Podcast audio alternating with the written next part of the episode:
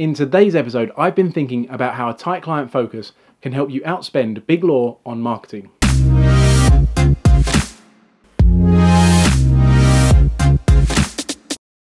In the last episode, we discussed the marketing concept of positioning, which I defined as a strategic decision to focus on a single type of customer to the exclusion of all others.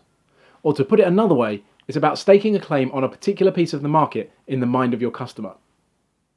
In today's episode, I want to take you through a little thought experiment in order to demonstrate the biggest benefit of positioning, which is being able to outspend and outperform your competitors regardless of how big they are and how small you might be. The biggest law firms in the world produce about £2 billion in revenue each year, and we expect law firms to spend between 1.5 and 4% of revenue on marketing. Large firms tend to skew towards the bottom end of that range, but let's give them the benefit of the doubt and say they spend 4% of 2 billion, giving a total marketing spend of 80 million pounds per year. Now that might seem like a massive amount to spend, but now consider that global law firms have to maintain a presence all over the world. DLA Piper, for example, has offices in 40 different countries. Divide the budget by 40 and you're left with £2 million per jurisdiction. Sticking with DLA, there are 93 practice areas listed on their website. So without even considering further specialisation, the total marketing budget has to be diluted across almost 4,000 practice area and geographic combinations.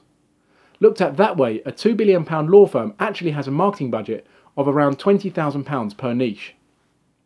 Except large law firms also have a global brand to maintain, and that eats up a significant portion of the overall budget and erodes the amount of money available to invest in niches.